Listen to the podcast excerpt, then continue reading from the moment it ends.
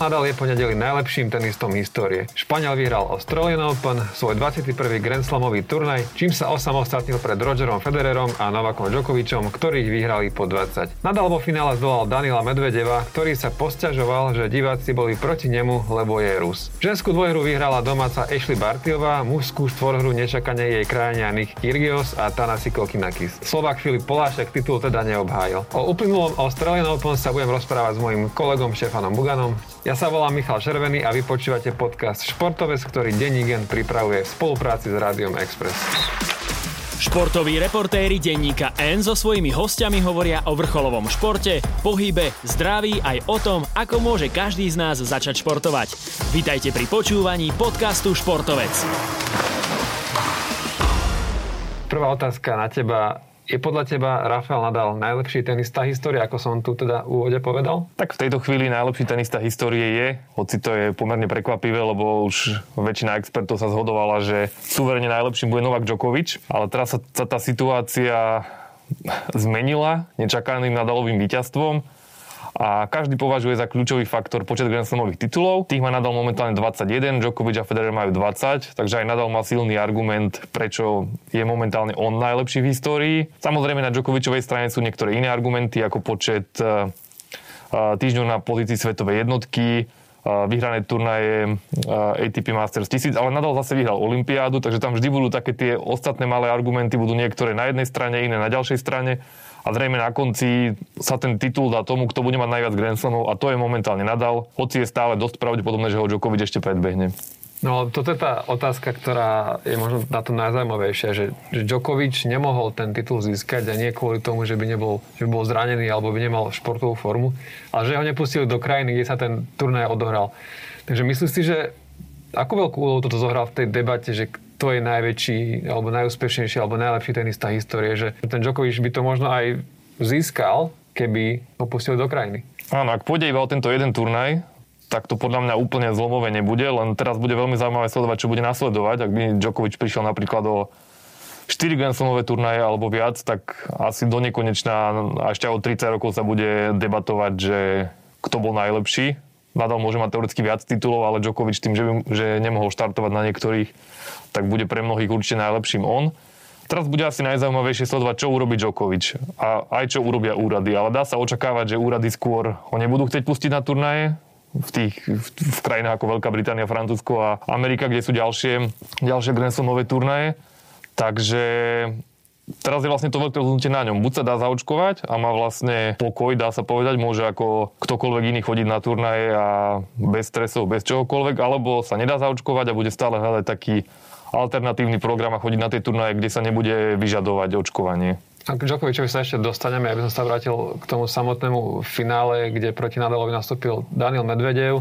Tí, ktorí možno sledujú Grand Slamy iba tak, e, teda tenis iba nejako cez Grand Slamy, tak ho poznajú ako toho, čo minulý rok vyhral US Open, a takmer dvojmet, dvojmetrový Rus, a má teda jeden Grand Slamový turnaj. Aké bolo podľa teba to finále? bolo, bolo výborné, najmä tým svojim dramatickým priebehom. To je vlastne aj to najhlavnejšie, ten dramatický priebeh, aj keď kvalita niek- chvíľami kolísala, najmä, najmä Medvedevovej hry, ale v finále bolo veľmi napínavé a bol to taký ďalší argument pre tých zástancov, že by sa malo hrať naďalej na Grand Slamoch na tri víťazné sety, pretože pri tých zápasoch na dva víťazné sety takéto drámy nezažívame. A bol to zápas, ktorý bol vlastne oslavou tej bojovnosti Rafaela Nadala, ktorú vidíme celú jeho kariéru. Prepáč, ja ťa preruším, že ty si po druhom svete už, už bol taký, že teda Víra Medvedev, ja si pamätám, že som ti písal, že však to ešte nie je úplne isté, tak e, čo si si tedy, naozaj si tedy myslel, že už to ten Medvedev Víra? Myslím, že takmer všetci si to mysleli. Ešte, ja, teda. e, okrem teba, okrem, okrem áno, ty, ty si veril Nadalovi. No mysleli sme to aj preto, že Nadal už v predošlých zápasoch e, prestal a začínal mať problémy fyzické e, v záveroch zápasov aj so Šapovalovom a vlastne aj s Beretým už vyzeral unavene v tom štvrtom sete, takže dalo sa očakávať, že skôr Medvedev bude mať viac síl, čím ten zápas bude dlhší ukázal sa vlastne pravý opak, že vlastne Medvedev začal viac odpadávať ako Nadal, čo bolo veľmi prekvapivé vzhľadom na tie predchádzajúce Nadalové zdravotné problémy a koronavírus, ktorý prekonal. Takže vlastne Nadal všetkých prekvapil, ale aj Medvedev, dá sa povedať, že dosť zlyhal. Ten narratív mohol byť teraz úplne iný, keby využil jeden z troch breakballov v treťom sete a trošku takticky lepšie zvládol viaceré, viaceré momenty. Keby vlastne teraz Medvedev vyhral 3-0, a predtým porazil Djokovic a 3 vo finále US Open. Možno by sme sa nebavili o, o tom Nadalovom 21. titule a súboji tých troch najlepších, ale o tom, či Medvedev sa nestáva nejakým dominantným tenistom, ktorý teraz začne vyhrávať veľa Grand Slamov. Ale Medvedev to nezvládol. Teraz sa musí vlastne vyrovnať s touto prehrou, čo potrvá asi podľa mňa dosť dlho lebo síce hovoril, že on je so svojím tenisom spokojný a hnevajú ho len tí diváci, ale myslím si, že ho bude veľmi hnevať aj to, ako to vlastne nedotiahol. Myslím si, že práve to je ten rozdiel medzi tými najlepšími hráčmi histórie a tými ostatnými, že aj keď už keď už to majú že iba doklepnúť, že či to, či to naozaj doklepnú. Napríklad hovoril aj Jan Kukal, eh, legendárny tréner, ktorý sa s ním rozprával eh, včera, teda v nedelu po tom zápase, že to bolo vidno dokonca aj na Djokovičovi, že na US Open minulý rok mal šancu dosiahnuť kariérny Grand Slam a zároveň 21. Eh, Grand Slam, či by sa dostal na, na čel tej historickej štatistiky, ale skrátka aj on bol nervózny. A keď by som sa ešte vrátil k tomu rozhovoru s Janom Kukalom, ktorý si robil, tak on tam povedal, že to finále prehral lepší hráč, čo sa teda často nestáva. Tak čo tým odmyslel? Tak Medvedev bol jednoznačne lepší v prvom sete, v druhom sete Nadal síce viedol, ale, ale strátilo to bol taký vyrovnaný set, povedzme. A reálne sme videli, že keď Medvedev hral dobre, tak Nadal akože nestačil na neho. Naozaj tá prvá polovica zápasu bola, bola dosť suverénna v Medvedevu prospech. On si vyhrával gemy na podaní ľahko a Nadal sa trápil aj v tých, ktoré udržal. Takže Nadal potom pridal, zlepšil svoju hru a Medvedev ale išla zase dole a, nehral takticky dobre. Takže, takže áno, asi bol lepší a takisto bol Šapovalov lepší proti Nadalovi v 5. sete určite. Tam bol finále. Nadal vyhral prvé dva sety, potom vyhral dva Šapovalov a v 5. mal Nadal žalúdočné problémy a všetky gemy Šapovalov vyhrával na nulu. Nadal sa tak trápil, už bolo vidno, že nevláde, že vypúšťa, že, že Nadal vypúšťa niektoré výmeny, čo ale nebolo, že by on nebojoval, ale pracoval efektívne so svojou energiou. Vedel, že keď prehrávam 30-0 alebo 40-0, tak nemá zmysel, aby som sa teraz naháňal, keď nevládzem a radšej to hral proste na, na riskantnú loptu. Takže hral, hral takticky dobre. Čiže vlastne naďalej bojoval a vlastne aj, aj tým bojoval, že niečo vypustil, dá sa povedať. Bolo to taká, také víťazstvo vôle, dá sa povedať, nadalo na tomto turnaji vo viacerých zápasoch. Aký je Daniel Medvedev hráč? A, ako, ako ty vidíš? Čím je pre teba typický? Alebo keby, keby nikto ne, nikdy nevidel hrať, čo mu povieš o, o Medvedevovi? Teraz ho vlastne nazval, nazval Brad Gilbert, že je skinny Villain, že, že vychudnutý zloduch vlastne.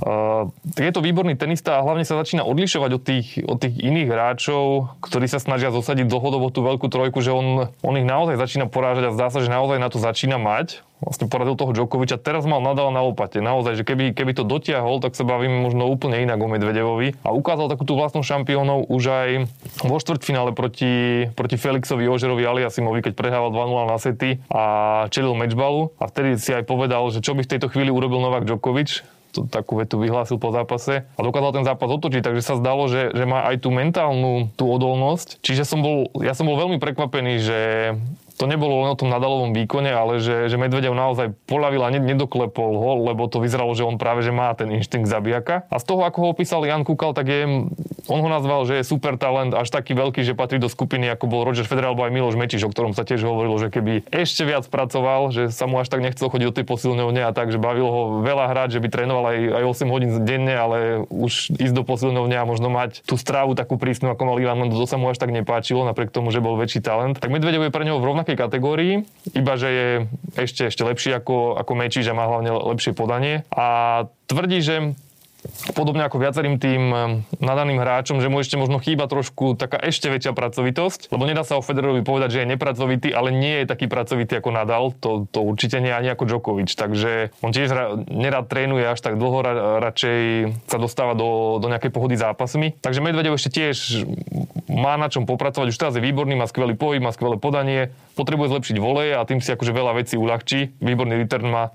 Dá sa očakávať, že Medvedev ešte bude veľmi trápiť aj, aj Djokoviča. A v denníku len vždy v pondelok ráno vydávame športový newsfilter a ty si dnes eh, do tej titulkovej eh, témy napísal, že, že, že Medvedevovi nikto nechce ubližiť, pretože je Rus. Eh, prečo si to napísal? Medvedev mal takú veľmi zvláštnu tlačovú konferenciu, tá samotná reč po prehre na kurte, tak tá bola v poriadku, tam dokázal ešte aj zavtipkovať, zablahožel Rafovi, ale potom už prišiel medzi novinárov a povedal, že začnem túto tlačovku netradične, poviem vám takú príhodu o malom chlapcovi, ktorý sníval o veľkých, o veľkých e, tituloch a hovoril taký ten celý svoj životný príbeh a potom vraví, že, že o tejto sny prišiel kvôli tomu, že austrálsky diváci sa správali nešportovo. Čo sa z časti dá povedať, že, že aj mohla byť pravda, že v tom nadšení, že tak veľmi chceli tomu Nadalovi dopriať ten titul, že našli sa tam nejakí takí nespratníci, ktorí ktorí vykrikovali pred Medvedevovým podaním alebo medzi jeho podaniami. Nemyslím si, že by išlo niečo také programové, skôr to bola taká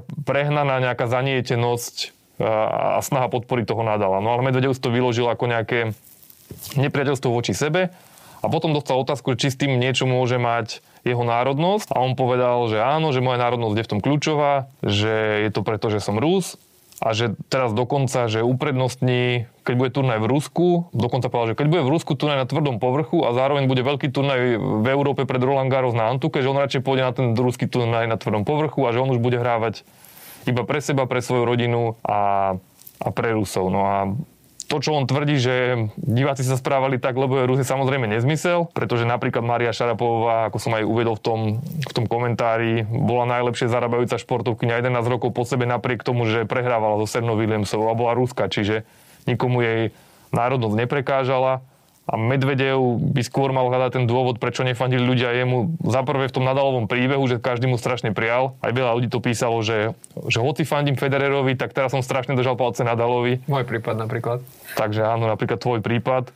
A ďalšia vec, že Medvedev mal viacero takých výstrelkov, ktorými provokoval divákov. Napríklad v semifinále kričal na rozhodcu dosť takým akože prízemným spôsobom a ho kritizovala potom Justin Enanová, bývalá svetová jednotka, že takto sa hráči nemôžu o tom správať.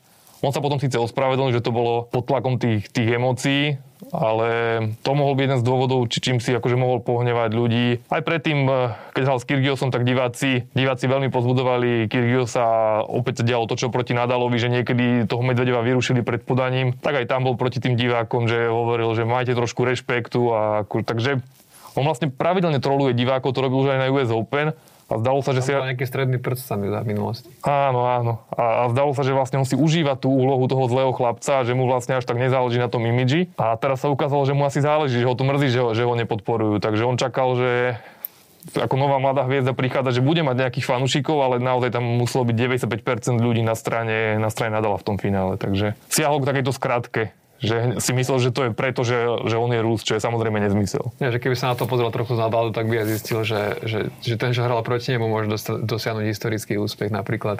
A že to hráč, ktorý je už na okruhu 15 rokov, viac ako 15 rokov a a je známy svojou pracovitosťou a, a ľudia ho za to zbožňujú a on nastúpil ako niekto nový. Že možno keby si toto uvedomil, tak sa na to trochu inak pozrie, ale možno práve toto sú tie veci, ktoré niekedy športov som dodávajú ten, ten drive taký potrebný.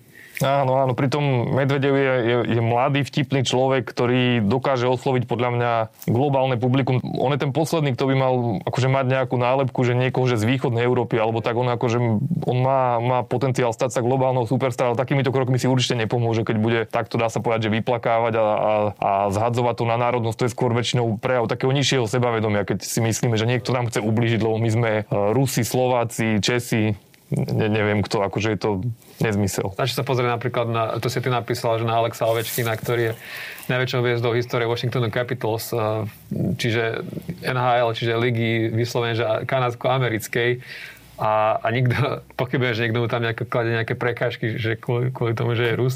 Presne, aj milo sme hovorili, že vlastne, že futbalovými hviezdami sú Argentínčan Messi, Portugalčan Ronaldo. Nemám pocit, že by tieto krajiny mali nejaký boli nejaké preferované vo svete nejako, nejako výnimočné a aj Roger Federer, ktorý je celú kariéru najpopulárnejší na svete, je jediná švajčiarska superhviezda, ktorá mi napadne. Teraz to nie je, že niekto vo svete akože propaguje Švajčiarov a každý pomalý futbalista, hokejista švajčiarsky bude superhviezda. To tak proste nie je.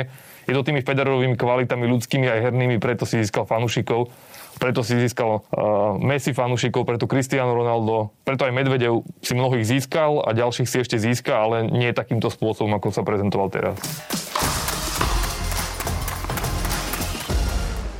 Open ale nebol iba o, mužskej dvojhre, bol aj o, o ženskej dvojhre a tam sa Ashley Bartiovej domácej hračke podarila veľká vec, tak eh, čo sa jej teda podarilo? Ashley Bartiová vyhrala ako prvá po 44, prvá austrálčanka po 44 rokoch ženskú dvojhru, čo je celkom mimoriadná vec, pretože aj austrálčania dlho čakali na, na svojho šampióna alebo šampiónku.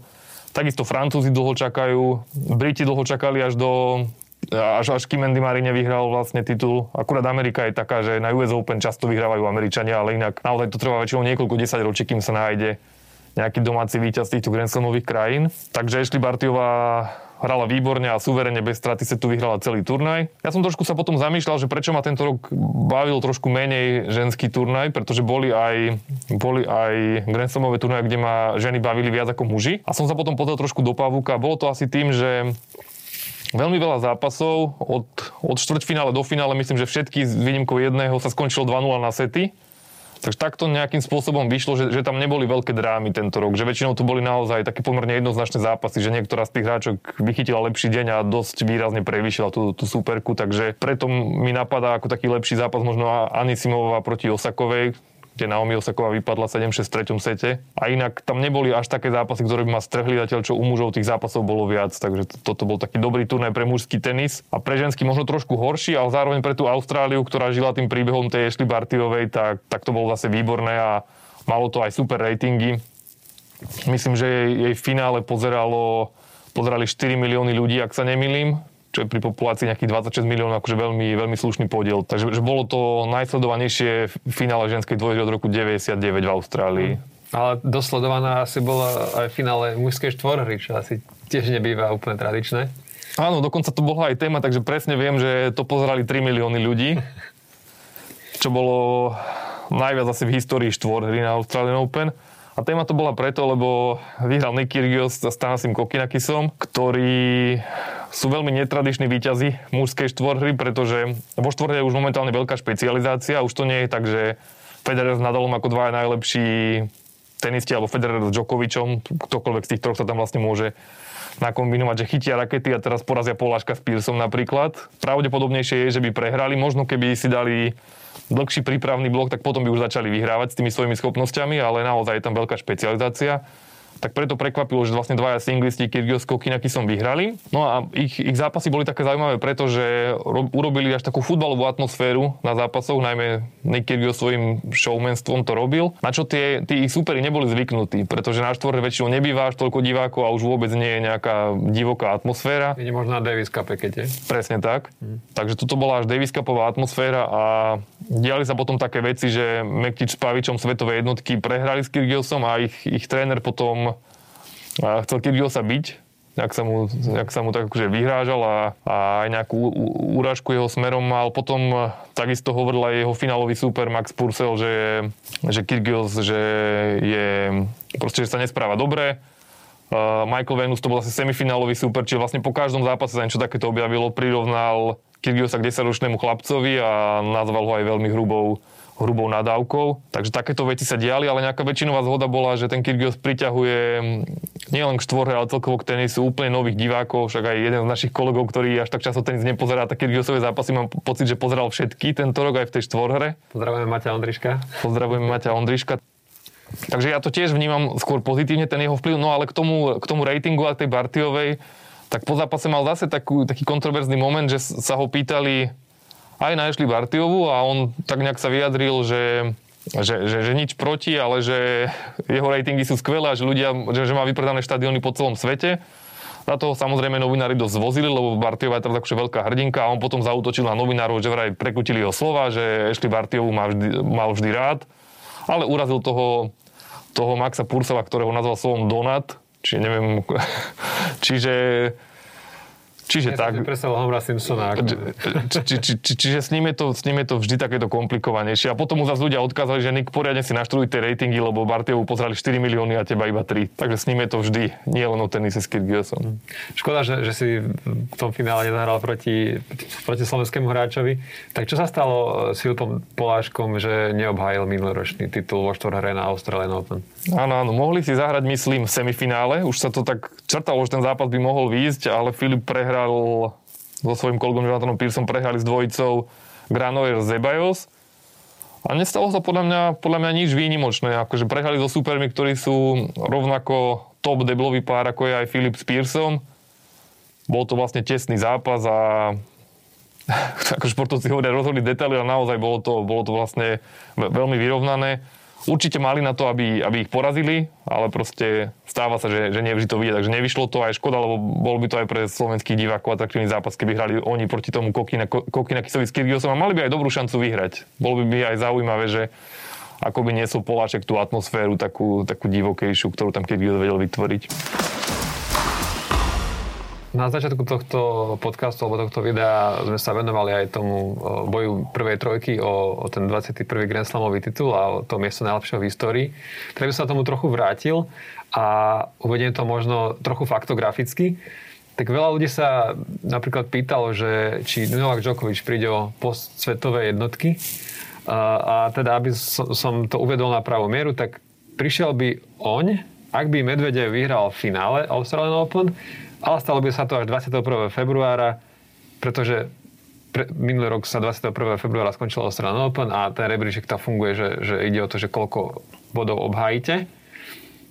A pokiaľ ide o to, že či Djokovic uh, teraz príde o ten, o ten post svetovej jednotky a kvôli tomu, že nebude môcť zhrať na turnaj, pretože nie je zaočkovaný, tak tuto máme vypísané, uh, je to z článku nášho kolegu Matia Andriška, ktorého znova pozdravujeme. Takže vyzerá to s Novakom Djokovicom momentálne teraz tak, že on po Australian Open má tradične voľno a potom až v marci ide na, na turnaje do USA, konkrétne do Miami a Indian Wells. No ale teraz je to tak, že do USA môžu ísť len plne zaočkovaní alebo niekto so zdokumentovanou výnimkou, ale to zatiaľ nie je prípad Novaka Djokoviča, keďže on chcel do Austrálie vďaka tomu, že prekonal COVID. Čiže uvidíme, či do toho USA sa mu vôbec podarí nejako dostať. Potom ale môže hrať už na Antuke Monte Carle od 9. apríla, kde mu stačí, že, že prekonal COVID, čo teda podľa tých verejných informácií prekonal v decembri. A potom je ďalšie veľký antukový turnaj, to je v Madride na prelome apríla a mája a Španielsko spravilo takú výnimku, že športovci môžu ísť, ak majú negatívny test alebo potvrdenie o prekonaní. No napokon vrchol antukovej sezóny je Roland Garros v Paríži a vo Francúzsku je to trochu zložitejšie, pretože aj francúzsky prezident Emmanuel Macron vyhlásil, že nezaočkovaných chce naštvať. A teda momentálne to vyzerá tak, že Djokovic nebude môcť ani prísť na, na francúzske územie. Tak som to teda zhrnul, čo s tým Djokovicom a skús teda ty povedať, čo, čo s tým Djokovicom, že ako, ako vidíš tento boj o, o, o ten post najlepšieho v histórii? No ja, ja keby som si mal typnúť, tak podľa mňa sa musí zaočkovať, ak tento rok chce ísť na Grand Slamy. Podľa mňa môže prísť o všetky tri, ktoré ešte zostávajú. A jo... Máme pár týždňov po Roland Garros tradične je Wimbledon v Londýne a e, na prelome augusta septembra v New Yorku máme US Open. Áno, takže teraz podľa mňa zvažuje. Jemu je to proste dáva si veľký pozor, čo si dáva do tela a inak by už vlastne nemal ten problém už v Austrálii, keby to pre ňo bolo jednoduché. Zjavne to pre ňo je veľmi ťažké dať sa zaočkovať vzhľadom na to, čomu, čomu on verí. Ale myslím si, že to je jeho jediná možnosť, aby hral tento rok na tých Grand Slamoch. A jeho taktikou môže byť ale aj to, že nepôjde na žiadny tento rok a že sa bude sústrediť na ďalší a že bude dúfať, že pandémia sa skončí dovtedy, teoreticky, ale to sú akože len nejaké naše zamyslenia a hypotézy. Čo sa týka toho boja s Nadalom, tak ono to vyzeralo už byť také jednoznačné, už všetci hovorili, že Djokovic vyhrá nejakých možno 25 titulov, a ani sa mu nepriblížia nadal s Federerom a bude súverene najlepší v histórii a možno ho neprekoná nikto 50 alebo 100 rokov. Už v Lani to tak vyzeralo, že získa 21. titul, stačilo mu poraziť toho Medvedeva, tam bol veľký favorit. No ale ako vidíme, už momentálne je tá situácia iná. Nadal môže pokojne vyhrať na Roland Garros a to aj vtedy, ak tam Djokovic bude. Nadal ako suverene najlepší antukár histórie. Sice v Lani s Djokovicom prehral, ale teraz to môže byť iné. Opäť to bude určite vyrovnané a môže vyhrať Nadal. Už by mal 22, Djokovic by mal len 20 a zrazu by to bolo veľmi, veľmi zamotané. A zaujímavé na tých hráčských kariérach je to, že, že nikdy nevieme, kedy príde nejaký či už úpadok toho hráča, či už zranenie, alebo či sa proste nezjaví niekto mladý, ktorý bude zrazu výrazne lepší. Tak ako teraz Medvede ukazuje, že dokáže byť lepším hráčom v zápase s Nadalom, aj keď ho prehral. To možno trochu pripomína, prepáč, to keď uh, Roger Federer vyhral 5 Wimbledonov za sebou a takto sa trochu doťahoval vtedy práve Rafael Nadal Presne. Že už, už bol v tých zápasoch aj lepší, ale stále to nedokázal nejako doklepnúť, až potom sa to, sa to postupne naučil. Presne, a zrazu tomu Federerovi nešlo, tak takto môže aj Djokovic nájsť nejakého supera, ktorým nemusí byť len Medvedev, môže to byť teraz veľmi mladý Španiel Alcaraz, ktorý sa výrazne zlepšuje. Takže zrazu môže prísť niekto taký, kto bude, kto bude proste lepší ako Djokovic, pretože tí hráči naozaj majú o 10-15 rokov viac ako ich, ich mladí súperi momentálne. Čiže za nejakých, keď sa pozreli do histórie, tak za normálne okolnosti by už mali prehrávať s nimi. Už by tá nastupujúca generácia mala mať fyzický návrh nad nimi a tým pádom by mali zaostávať. To sa ešte nedieje. Djokovic je naďalej najlepší hráč na svete Lenže hovoríme, že o rok to už môže byť inak, o dva roky to môže byť inak, takže on si veľmi nemôže dovoliť uh, stratiť tie najbližšie Grand Slamové turnaje, pretože on z tej trojice najviac zo všetkých vyhlasuje, že chce byť prvý, chce mať najviac tých Grand Slamových titulov. Takže je možné, že sa dá zaočkovať a s takým pocitom, že celý svet proti nemu sa ešte viac skoncentruje a vyhrá najbližšie tri Grand Slamové turnaje a tá debata bude vybavená zrazu. Ale môže byť aj to, že vyhrá Rafael Nadal a vlastne pre tenis je to najlepšie, čo môže byť, lebo teraz má naďalej ten narratív týchto troch veľkých šampiónov a zároveň aj tí mladí sa posúvajú, takže je to také, že, že veľmi zaujímavé nasledovanie vlastne pred každým Grand Slamom. Dobre, ale otázka dňa e, pre mnohých e, fanúšikov tenisu a možno aj tých, ktorí tenis e, sledujú tak okrajovejšie, ale každý pozná, každý vie, kto je Roger Federer. On ohlasil teda, že tento rok sa predsa len vráti keď už má 40 rokov, ak sa nemýlim. Áno, áno. A môže podľa teba, a teda hovorí sa, že ak má vyhrať nejaký Grand Slam, tak už asi iba Wimbledon. A ty si naozaj si myslíš, že, že by sa to dalo v tomto veku?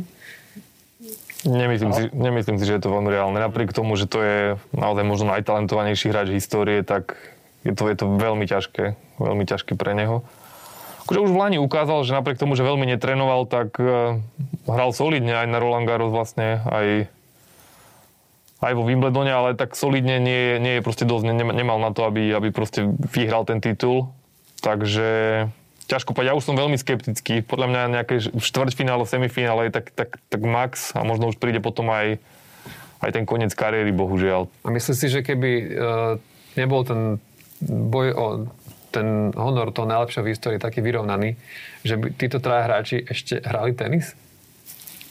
Myslím si, že by nehral Djokovic on mal už taký moment, keď zvažoval aj, že čo s kariérou a on sa k tomu verejne hlási, čo je napokon aj celkom sympatické, že jeho motivuje, že chce byť najlepší v histórii, že ich chce prekonať. Nadal, či už hovorí pravdu alebo nie, to zase nevieme, čo vždy je verejné vyhlásenie a čo si reálne myslí. Nadal hovorí, že jeho život nebude iný, keď bude mať o jeden titul viac alebo menej ako Federer alebo Djokovic, takže Nadal vyznieva tak najúprimnejšie, že mu to je v úvodzovkách jedno. On akože jeden titul má, bude asi navždy najlepší hráč v histórii na Antuke. Tomu, tomu nikto nevezme. A či bude najlepší v histórii, určite by ho to potešilo, ale skôr je to o tom, že, že si vlastne užíva ten tenis a každý moment, keď ešte môže hrať, lebo vie, že sa to čo skoro skončí. Napokon už pred pár mesiacmi zvažoval koniec kariéry pre zdravotné problémy. Ale bavíme sa o Nadalovi, o ktorom sa hovorí už 10-15 rokov, že s tými kolenami nemôže dlho hrať a No. A, a, stá... ja, ja som v roku 2009 čítal jeho autobiografiu, kde hovoril, že už vtedy bol viackrát na váškach, že či jeho kariéra bude pokračovať kvôli zraneniam. Áno, a, a stále je tu a, a Roger Federer, neviem, či ho motivujú tituly, ale musí byť veľmi príjemné byť 20 rokov za sebou najpopulárnejším tenistom na svete a jedným z najpopulárnejších celkovo vôbec podľa mňa pre ňo je aj strašne príjemné chodiť po tých turnajoch, všetci ho tam majú radi. Vždy mu eh, hľadisko aplauduje na rozdiel Djokoviča, čo inak taký zaujímavý point mal srbský novinár Saša Ozmo, že sa ukázalo na tom Medvedevovi trošku, že aké ťažké to má vždy ten Djokovič, lebo ten Medvedev sa trošku zosýpal aj na tom, že mu ľudia nefandili teraz v tom finále. Vlastne Djokovič pravidelne zažíva, skoro v každom Grand finále sú ľudia proti nemu a napriek tomu ich dokáže, dokáže vyhrávať, že tá jeho hra neutrpí tým, ešte má tie svoje pomôcky, že si predstavuje, že ľudia kričia Novak, Novak, pričom oni kričia Roger, Roger a tomu pomáha. Sa veľmi nepodobá. no, takže vlastne ten Medvedev to nezvládol. Možno keby tí diváci neboli tak proti nemu, tak možno by sa nenechal tak rozhodiť. Naozaj to asi nie je ľahké ísť proti tomu publiku. No a Federer všade, kde príde, tak je proste milovaný divákmi. Ešte, to je možno ešte ďalší taký argument proti tým tým, náro, tým národnostným rečiam, čo mal Medvedev, že Federer príde do Ameriky a hrá, ja neviem, s Taylorom Fritzom a ľudia budú fandiť Federerovi. Je, je dosť veľká pravdepodobnosť. Pr- proste v krajine, kde, má akože, kde, kde by mali akože fandiť Američanom. Takže on vlastne prekračuje nejaký ten tú, tú, tú, tú svoju národnosť a vlastne je, je milovaný všade, vlastne v každej krajine. Takže naozaj to nie je o tom, že... Či to v Texase. No. Presne, že Američania, čo by sme čakali, že americký trh, veľká tradícia, Agassi Sempres tak tí hráči ako John Isner nie sú tam nejaké hviezdy, naozaj sú väčšími hviezdami Nadal, Federer a, a ostatní nie sú nejakí protežovaní, lebo sú Američania. Posledná otázka na záver. Keď skončia títo traja, a veľa ľudí sa bojí, že čo bude s tenisom. Ty, ty sa toho bojíš? Bojím aj nebojím, akože bude, bude určite trošku, trošku opadne záujem, ale zároveň v každej ére sa vravelo, že keď aj McEnroe s Borgom skončia, že aké to bude zlé a keď skončí Agassi s Osempresom, aké to bude zlé a po Agassi s Osempresom vlastne prišli títo traja. Dlho to vyzeralo, že, že tam tie osobnosti až také nebudú, že ani ten ten Zverev už je taký trošku nemastný, neslaný, ktorý akože mal nahradiť. Dominik tým, že tiež možno nemá až takú charizmu. Paradoxne tento Medvedev má podľa mňa dosť, dosť veľkú charizmu, len robí aj tie veci, že, že ktorými si keby dáva vlastné góly, keď to mám takýmto športovým klíše povedať, ako, ako vlastne teraz, to, te, teraz toto vyhlásenie s tými Rusmi. Ale akože je to, vie, vie byť aj vtipný, vie byť aj, aj rozladený. Neviem, či teraz sklamanie z neho hovorilo, alebo... A uvidíme vlastne, aký je, aj keď bude viac hovoriť, lebo Federer, Nadal, Djokovic sú neustále pod drobnohľadom a ostatných si ľudia až tak nevšímajú možno zistíme, že Medvedev má viacero divných názorov ako tento. Len doteraz akože na mňa vplýval celkom, celkom fajn aj on. Takže uvidíme. A ten mladý Alcaraz môže byť naozaj že veľká hviezda. Takisto Talian Janik Sinner môže byť, môže byť výborný mladý Kanadiania Šapovalo a Felix Dožer Aliasim. Vlastne vidíme to aj na tom Medvedevovi, že on hrá tie veľké zápasy teraz s Nadalom a s Djokovicom a už aj on je u tých ľudí podľa mňa o, o nejakú úroveň vyššie ako tí ostatní zverev, ktorí vlastne nedokážu trápiť tieto hviezdy v tých veľkých zápasoch vznikajú nejaké legendy a veľkí hráči, takže keď raz končia všetci traja Federer, Nadal, Djokovic a niekto potom vyhrá 7 titulov za sebou, tak možno ho budú ľudia ospievať ako nového Federera. Uvidíme. Uvidíme. Ďakujem, že, že si prišiel do štúdia. Ďakujem za pozvanie. Podcast je športovec na teba alebo na, na niekoho iného z oblasti športu. Teším aj na budúce.